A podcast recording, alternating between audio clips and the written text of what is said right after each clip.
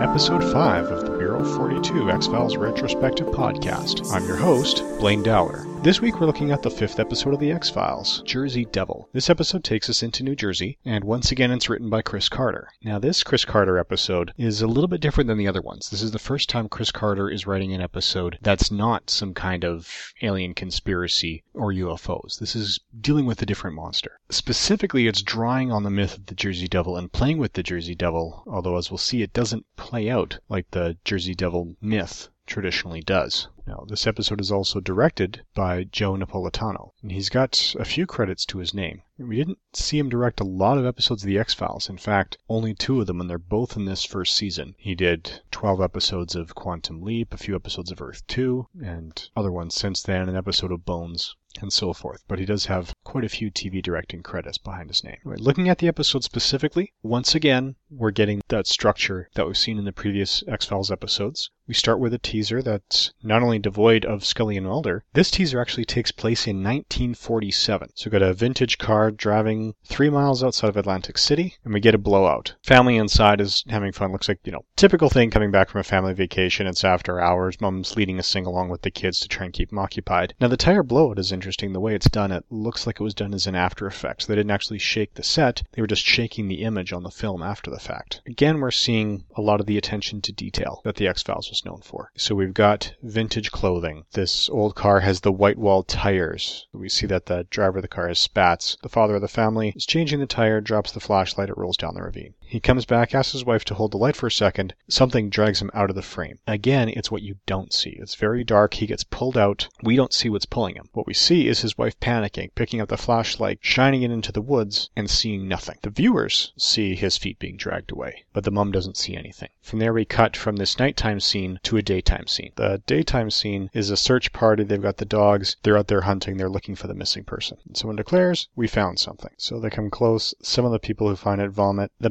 leg has been eaten off his body.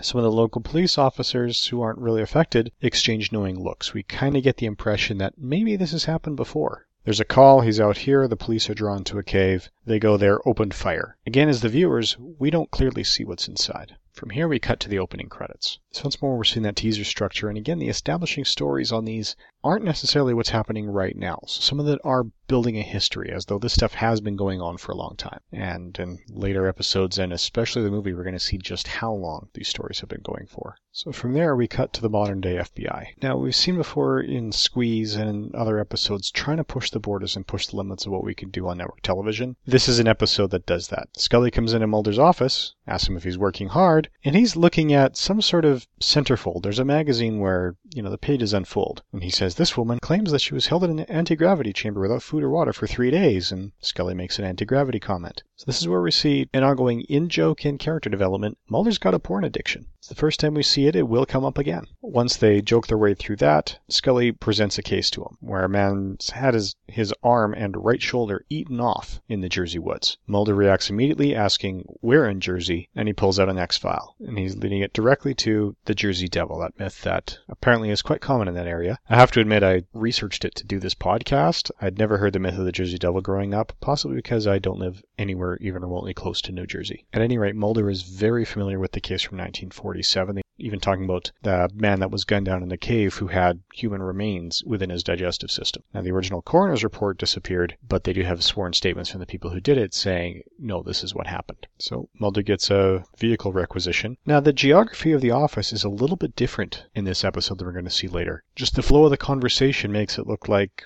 they left Mulder's office, come right around the corner, and they're in the next room. But Mulder's office is typically treated as a basement office where he's sort of buried and out of the way. That's the way it's treated in the pilot. That's the way it's very clearly treated later on. In this case, it's definitely not the basement. As I said, the flow of the conversation is almost immediate. So unless they took separate elevators, in which case, why are they side by side when the conversation continues on screen? It just doesn't make sense since the room that they step into has large floor to ceiling windows. So that one is definitely not a basement office. From there we cut to them reaching Atlantic City and they're at the morgue talking to the coroner who's confirming that, yeah, this person was attacked by a human being. These teeth marks are definitely human, probably an adult male. It's certainly not any type of animal.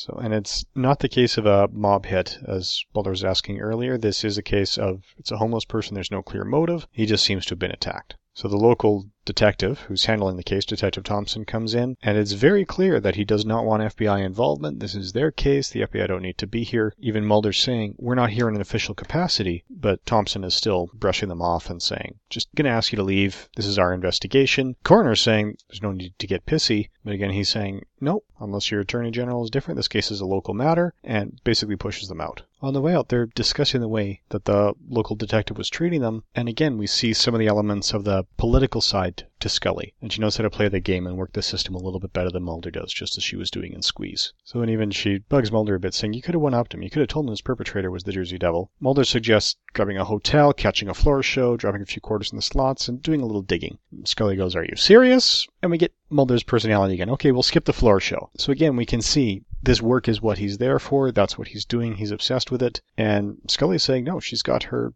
her godson's birthday party at 6.30 p.m. It's a three-hour drive back, and she's not going to miss it for something that seems open and shut when they have no jurisdiction. So Mulder just tosses her the vehicle keys, and he's staying the weekend. He's got one suit, one tie, just the change of clothes that he walked in with. No luggage of any kind, but he doesn't care. There's a case here. He's going to follow it up. From here, we cut to one of the casinos, and Mulder's in there. David Duchovny is not. Mulder is. This is a case of blue screening that's actually quite poor. There's a definite border around David Duchovny. The colors aren't quite right. When he turns his head, the size of his nose changes. So it is a case where he's been blue screened into something. Now, as I mentioned previously, this came out in 93. It's the same year as Jurassic Park, which was a major landmark in terms of visual effects and blending the CGI dinosaurs. And it really raised the bar in computer generated imaging. It was not at the point where getting good CGI was affordable on a TV budget. So the X Files does improve, but a lot of the times they do it just by keeping the monster out of sight and using a lot of physical effects, which even to this day I still find more convincing than a lot of CGI. You don't have the glossy surfaces, you don't have a lot of the issues. Plus, there's something physically there. So when actors are acting,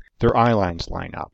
They're actually making eye contact with the thing they're talking about. So Mulder leaves the casino. He just checks the phone books, finds a local forest ranger, and gets a guy with a lot of experience, the guy who found the body, and starts talking to him, asking him, So, what kind of things have you seen here? Have you come across weird stuff? And the guy's going, I've seen weird stuff, but never anything like this. Well, he's asking, Do you get a lot of homeless men out here? And the ranger's going, I see some, but most are scared of the woods. And this is when Mulder's drawing the story out of him and finds out you know, this guy, he's close to his pension. He's not willing to commit to saying, yeah, there's a Jersey Devil out here, but he is willing to say he's seen some weird things. He's seen human teeth in dead rabbits. He's seen deer bones sharpened into tools. And it's, it's at the point where he doesn't come out here anymore unless he's armed. He's even seen something that seemed like a large man that was living in the wild. Beyond that, he was, it's almost like he was avoiding the ranger by smell. Anyway, Mulder sort of breaks the ice with the ranger and lets him know he's willing to believe and willing to listen, and then if he hears anything, let him know. At which point, Mulder walks off to the woods. Now, from here, we cut to Scully's godson's birthday party. In these early episodes, they do establish that Scully has a social life, or at least she does at this stage. And we see her taking care of kids, we see her interacting with them. This episode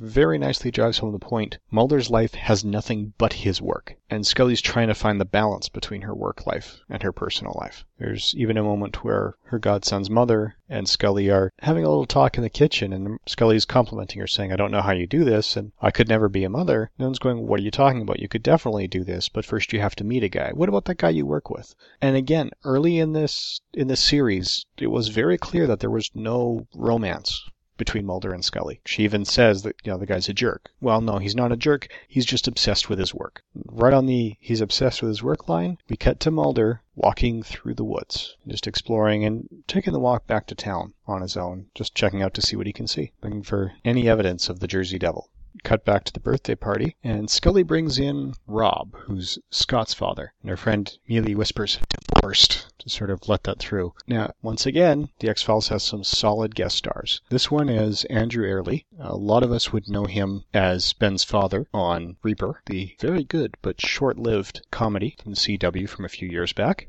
Again, cut back to New Jersey. This time Mulder's out wandering into the area where the deceased man was known to stay. Again, he was a homeless man, so it's outside the Mercy Mission. There's a lot of other homeless people in the area, and he's showing up saying, Anyone know Roger Crockett, which is the victim's name? Just trying to get information about what happened before Crockett's death. He does eventually find one guy who says, Yeah, I knew Crockett. What do you want to know? And Mulder's asking, Did you hear how he died? Do you know who might have done it? The other homeless guy says, You a cop? He says, No, I'm FBI. That bridges enough trust that the homeless man is going to show Mulder something. He takes Mulder to the little shanty that he's assembled where he lives at the end of an alley, and at this point decides he's going to need money if he's going to give Mulder anything. So, you know, Mulder gives him a handout in exchange for the information, and the guy shows him a drawing of the Jersey Devil. And it's a pretty sketchy drawing. It's basically an androgynous person with long black hair, and that's about it. It's it's not the kind of drawing that one could use for any kind of identification. So, and Mulder is basically saying you know, until the cops. He's trying to identify this creature that the homeless man has claimed has been right in this very alley rooting through trash. So Mulder takes the opportunity. Says, Where are you staying tonight? Guy goes, Right here. You're staying in my bedroom. Mulder hands over his hotel key. He's staying at the Galaxy Gateway Hotel. Wonder why Mulder picked that one. You know, homeless guy's going, They got HBO? And Mulder's laughing, Yeah, they do. So the homeless guy goes off to enjoy his night at the hotel. And Mulder's just looking at this very sketchy drawing and doing his best to stay up all night, hoping that the thing comes back on the night that he's actually here. And it does. Now, he doesn't get a very clear view. May not be a clear view, but he definitely sees some sort of person digging through the trash, and it is definitely human. Mulder tries to slowly approach it, try and make contact and get a good look at it without seeming like a threat. He does end up accidentally scaring it off and goes out in pursuit. And this is another nice touch for the X Files. It's not like some of the other shows where you get just the perfect action hero. He starts climbing a chain link fence to pursue this thing, realizes he can't, even stumbles as he's running in the dark afterwards. Goes after it, sees it running across a rooftop, whistles to get its attention, and police show up. What happens, the local PD, they're not paying much attention to him. They're just to bring him someplace where he can sleep it off. So Mulder's unable to follow the man he's declaring is up on this roof. Then we see the detective in charge the case, meeting Mulder in the police station, going, What do you think you're doing? And Mulder's just doing the sarcastic, and enjoying the nightlife here in the beautiful Atlantic City. The detective's not taking it. He's complaining misconduct, obstructing an investigation. Mulder's saying, well, yeah, let's go together to the DA. Let's see who's really doing this. And he's doing it on the basis of the statements of the homeless people being ignored. The detective has just dismissed the idea that there is something out there, that some woodland creature that's out eating people. And again, we're seeing some of the tone that was set up in Squeeze. There's a lot of nighttime shooting in this one. The majority of Mulder's scenes, with the exception of a couple in the woods, are shot at night. Scully's back in Washington at her godson's birthday party, those are a lot of daytime scenes. So we're getting a nice contrast between the bright real world and the dark world of the X Files and almost the paranormal world. So it's not just a case of shooting when they can and doing the location shooting. There is a lot of location shooting, but they're picking the times of day and they're working around what serves the story. And they're working in a lot of themes and visual cues that they can and doing what they can with the environments to help set the tone. So it had to be some brutal shooting schedules as they were waiting for dark in a lot of these cases. Now, from there, we cut back to FBI headquarters in Washington, which makes me wonder exactly what's going on here. Because Scully's trying to be a normal person, she's trying to have a normal life, and here she is at work on a Saturday morning, just walking in when she gets a call from Mulder on one of the office phones. She's asking him, What's that in the background? And we cut to Mulder, and he's in the drunk tank. Talk about saying, Well, that's a guy getting sick. Then Mulder starts to tell his side of the story and how he landed there. Cut to Scully picking him up, saying, Well, it's not hard to see why they mistook you for a vagrant. Mulder's going, Are you going to rag on me? Are you going to get me something to eat? Scully's asking, "Are Am I buying, or did you manage to panhandle some change? So from there, they cut to a diner where Mulder's telling his story, and he doesn't understand why Scully doesn't believe him. And it is a nicely done scene. So Scully's sitting in the diner. She's not eating. She's fine. But Mulder's wolfing down the food while he's telling his side of the story. He is a bit disheveled. We've got the five o'clock shadow. The suit's getting a little bit dirty and beat up. So again, there's attention to detail here. It's not like some series where the attire should not be clean, and it is. This is a case where it is starting to get wrinkled. It is starting to get darker, especially in the areas where one would sweat. And Scully is saying, well, she can't keep doing this. She has a date. Mulder asks, can you cancel? But again, it, you don't get the feeling that he's jealous. You get well, he may be a bit jealous, but it's not jealous in the romantic sense. It's in the here's the partner, here's the one person who seems to humor me, and she's being taken away. So he's more jealous about this guy taking her time than anything else. So before that, they do cut to the University of Maryland. And again, we've got another case of strong guest stars. In this case, it's Gregory Sierra, who is probably best known to most people from his regular role as Sergeant Chano on Barney Miller. So he was one of the officers in the precinct right in the first season, but he's only in the first 35 episodes. But his role here is as an anthropologist, and he's talking about the food chain. And this episode is building into an environmental care parable. So he's talking about how treating environment is working. There's even a little quip earlier on when Scully's friend was saying, well, good men are, are out there, but they're disappearing faster than the Brazilian rainforest. And they're talking about, well, what if this Jersey Devil is one of these creatures? It's reverted to its most animal instincts. It's a kind of carnivorous Neanderthal. Wouldn't he occupy a space above us on the food chain? At which point the guy is saying, oh, he'd have to. Otherwise, he couldn't survive. And they're talking about, well, maybe he'd resort to cannibalism. And the guy's saying, well, cannibalism is rare, maybe in the jungles of New Guinea, but it's highly unlikely that what you're suggesting is going on here. But they get into it. What about the extreme possibility? Mankind is expanding, we're taking over some other habitats. Maybe this thing is just reacting. From here, we dissolve to a night scene, and Mulder is still on the case. He's in his office, he's under a lamp, just going through what pictures they have and what photographic evidence there is from past cases and from the Jersey Devil lore. And he gets to one image, which is not supposed to be as funny as I think it is. It's very clearly the classic shot of that Bigfoot, that fuzzy image, but with breasts. Cut from there, Mulder spending his Saturday night at work in his office, to Scully spending her Saturday night on a date. And her date is just talking about how he dealt with his breakup and the new stepfather and the jealousy he had. And say, well, you'll understand when you have kids. They change everything. And he's trying to make conversation, offering to take the kids to the beach someday. And Scully says that would be great, but she's not acting like that would be great. You could tell they're not quite hitting it off. He's trying though. He even asks, well, can you talk about the case you're on? Would you like to? And she sees him cutting into meat that's just been served and decides, ah, this is not the kind of case we should be discussing over dinner. From there, cut back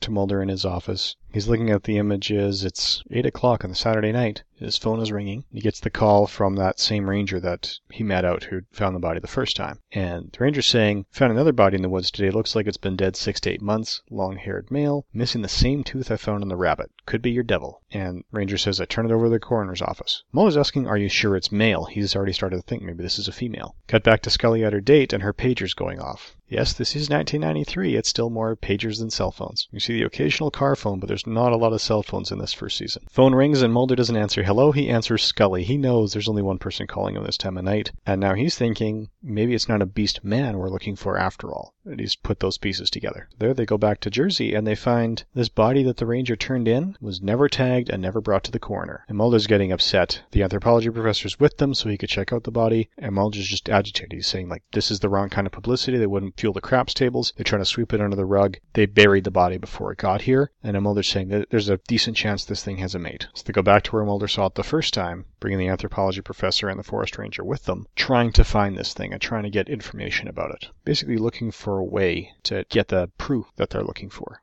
As they go through the warehouse that was found by a little more thoroughly, they notice a few other oddities and blood soaked rags around and that type of thing. The local police are coming to check it out and they see the park ranger's vehicle on the drive by. So they call it in, which means the local police have been trying to bury this are now starting to put together that Mulder and Scully are still on the case and they're not ignoring it. So this time they're not just coming to check it out and to say, hey, what are you doing? Get out of here. They're showing up in force. So the SWAT team is being sent to corral Mulder and Scully and to keep them from doing their investigation, which is a bit of an extreme reaction considering they're claiming there's nothing going on. It's a very blatant sign that, oh yeah, there's something going on and they know there's something going on here. While they're doing the investigation, Mulder's saying, well, what if it is a female? Does she still feel emotion? And he's trying to figure out how this Neanderthal person would relate to the human species today. So he's not looking at her as truly a human being. And Scully's again making light of it, saying, well, maybe she'd spend her day shopping. And Mulder's saying, well, we're 8 million years out of Africa. I still don't think we're that different. And again, Scully's looking at the positive technology we've had. So she's a lot more of the optimist. She's looking at building computers, building rockets, and sending people to the moon. And then Mulder looks at the war technology, and it's a bit of pessimism coming through, saying maybe we're just beasts with big brains. And even Scully recognizes, yeah, eight six-year-old boys running around at her godson's birthday party, that's fairly primitive behavior. This entire sequence is being shot with just a little bit of outside light coming in. So it is a daytime scene, but it still feels like night. There's no interior lights on. They're searching in the dark. They're not even using their flashlights. It's just whatever lights come in the cracks in the board of the windows in the abandoned warehouse. When the officers show up saying, Where's Mulder and Scully? We know they're here. The anthropology professor and the forest ranger are playing dumb, saying, No, no, we've never met them. We don't know what's going on. As they keep going through, Mulder finds the nest and he knows, Oh, yeah, this is the den. So he's found the scraps. He's found where this Jersey Devil has been staying. And he hears some banging on a roof and goes off in pursuit. Leaves Scully behind. So again, once he sees that evidence, Scully becomes an afterthought. Just like it took him half an hour to let her know that there's these amazing lights back in Deep throat. He takes off, and she's behind him going, Mulder, where are you? He's not answering. He's just following the Jersey Devil. And she's managed to get outside the warehouse, and he goes off in pursuit. Scully figures out where he went. The SWAT team is coming after them anyway, so she's chasing him too. They're going out across the rooftops, the boards. Now, the viewer still hasn't had a clear look at this. Initially, it was a nighttime scene. Now we're just getting glimpses. The clearest shot we have is just from mid shins down. Mulder chases her into the next warehouse, and again, it's an abandoned warehouse. They got the lights off, it's dimly lit. It feels like a nighttime scene. And I've got a lot of dark cinematography in this series. It's really starting to come through. I mean, a lot of the light that we have, it's reflections. It's coming in through dusty windows and behind fans, so we don't really get a clear look at anything. There's even a very long sequence as Mulder's looking for that's about 20 or 30 seconds of just wandering through the dark. So it's building suspense. It's throwing you off guard almost to the point where you get a comfort level. You figure this thing's gone when it comes out of nowhere. Knocks him down and disappears again. So it's still very defensive. It's more like it's trying to scare him away than actually trying to hurt him. And the Jersey Devil starts to slowly come out of the shadows. And he sees that it is a woman. And he he stays lying there. He doesn't defend himself. He's trying to let her know he is not a threat. This is one of the scenes that doesn't work quite as well on DVD. It breaks this suspense a little bit in the middle because this was the scene that was used for the final commercial break. So it fades to black and fades back in on a much further shot. So instead of just having a close up of the Jersey Devil on top of Mulder, the Jersey Devil and Mulder are now in the bottom center, fading out and fading in. It's one of the things that just throws you a little bit when you're watching it on the DVD, whereas in the original broadcast, that's what recenters the viewer coming back from commercials. As she pulls back, Mulder leans up to try and follow her, and that's when she hits him in the abdomen and knocks him down. So Scully calls out, the Jersey Devil takes off, and Scully finds Mulder's injury. But Mulder doesn't even care about the injury. He's just telling her, oh, this is what she was. She was beautiful. You should have seen it. Cut here to an ambulance where he's getting tied up. And Scully knows Mulder was on the right track the whole time. The police are getting in the way trying to cover this up. So while Mulder's in the ambulance getting patched up trying to talk about what's going on, Scully's just pacing back and forth with her portable phone. It's just a car phone handset, trying to reach anyone who can get jurisdiction handed over to the federal case. This is when the ranger comes up and says they've got her cornered. Mulder takes off. His wound's not even completely dressed yet. The local PD have got her cornered in a wall. They're going through, and there's a man down. She just jumped out of a second story window. She's headed south into the woods on foot. And Mulder and the ranger, Scully, the anthropology professor, also have managed to fit in the front seat of the ranger's truck. It's a pretty wide truck. Got to be pretty uncomfortable. None of whom appear to be wearing seatbelts. They get to the woods, and they're trying to find this thing before she does. And they got the ranger on their side, and he goes, "Yeah, if she's hiding, I know where she'll be." So he's trying to take a shortcut to the best hiding places, while the others are doing a more systematic search. Again, we have attention to detail here. Since his injury, Mulder's just been wearing a white t-shirt, and the wound on his side is opening up, but it is a little bit patched, and we actually see the blood starting to grow with a rectangular white spot in the middle. So it is just the edges of the wound that are spreading out. We also see a bit of a first. Now, the show premiered in 1993, the same year as NYPD Blue. And NYPD Blue took a lot of flack and got a lot of press for having a woman's naked rear end and also Dennis Franz's naked rear end in primetime television. There was a big stink saying this is inappropriate. X Files has it too at about the same time. In fact, this episode originally aired on October 8th, 1993. NYPD Blue premiered on September 21st. So they were about the same time. They were pretty much contemporary shows in their launch, and yet the X Files didn't get nearly the same attention for having the same level of nudity that NYPD Blue did. A lot of it's because the ratings for the X Files in the first season just frankly weren't good. Fox was still a very young network. To this point, the successes it had were effectively Baywatch, Beverly Hills 90210, The Simpsons, and Married with Children. Now, Simpsons and Married with Children were still on the air at this point and still doing fairly well, but that was the half hour comedy format. Baywatch was looking at a completely different demographic. Beverly Hills 90210 had wrapped up. So while the ratings the X Files had today would have gotten it canceled, uh, quite frankly, it had worse ratings than Firefly did in its first season, and that didn't even get to finish the season. And it was a fairly expensive show, being a sci fi or a horror and fantasy for a lot of it, even though the show's producers managed to keep it on the cheap. It was basically given another shot because at the time that this would have gone into season two in the fall of 1994, Fox didn't have any one hour dramas to replace it with, and they didn't have anything else to compete in that field. So they kept running with the developed show, even though it wasn't really performing the way they wanted it to perform which turns out to be nice in the long run, given what X Files would become for them. At any rate, back to the episode. So they've been chasing it through the woods. They hear a gunshot, and the others catch up. Mulder gets there first. The Jersey Devil has been killed by the police, and Mulder's just. You can tell he's upset. He's blown away. Why did you have to kill her? And the detective in charge says the same reason you kill a rabid animal. So he's not seeing this as a human being. He doesn't care. He's just trying to keep it out of sight, get it done with. And again, Scully plays the politician She just holds Mulder by the arm, pulls him out. We see the reaction of the ranger, and he just knows this was wrong. And we cut back from there to Mulder back in the office, going through the crime scene photos. Now the body that the ranger found of the male has mysteriously reappeared. You know, one week later, as they're wrapping it all up, and they know there's no more. But even a week later, Mulder is still upset. Scully's got the results of the autopsies, and they found human bone fragments in the digestive tract. So she was 25 to 30 years old. He was about in his 40s, but there's no sign that these are Neanderthals, as Mulder first suspected. So she's just listed as a Jane Doe. So whatever these are, these are feral people, but they are still physiologically humans. So it's coming to the nature versus nurture and looking at the wild side. And again, with a little bit of the ecological message along with it. And Mulder says, at those ages, they probably had offspring. And Scully says, well, yeah, the examination of her universe would suggest that. And Scully's trying to help him get a life. So she's saying, you know what? Take the day off. Go have a beer. Blow off some steam. I'll cover for you. And Mulder's got an appointment at the Smithsonian with an ethnobiologist to talk about the case. So again, he's not backing down. He's even trying to give her a life. And at this point, Rob, Scully's date from the other night, calls and asks her for a date. So Scully has the choice. Basically, she can have a personal life with this guy that maybe didn't thrill her but seemed okay, or she can go with Mulder to the Smithsonian. So again, Mulder goes to requisition a car. While he's there, Scully catches up. This time she's going with him. So she's starting to make the same choice as he is. She's starting to put the work first above the personal life. Not that she was ever neglecting her work, but now she's just throwing herself more into it. There's even a bit of a banter here again when Mulder's going, Oh, well, who was that guy? Was it the same guy you were with the other time? She's saying, Yeah, she's not going to see him again. So again, he plays it relieved, but once more, not romantically, just very respectful, just okay, looking at having that partner with him on his journey in investigating these cases. So that's it for Mulder and Scully. It does dissolve to uh, father and son walking through the woods. And Dad's trying to tell his son the story of the Jersey Devil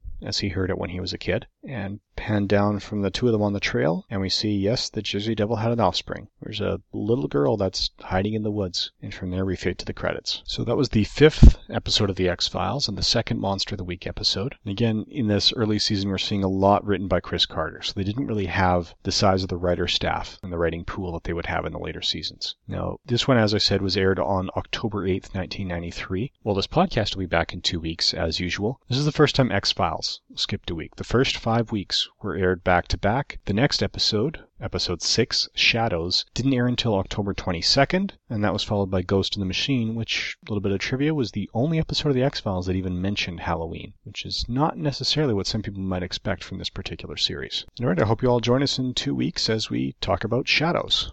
Intro and outro music is Outside Poolside by Lastwell, created under the Creative Commons license.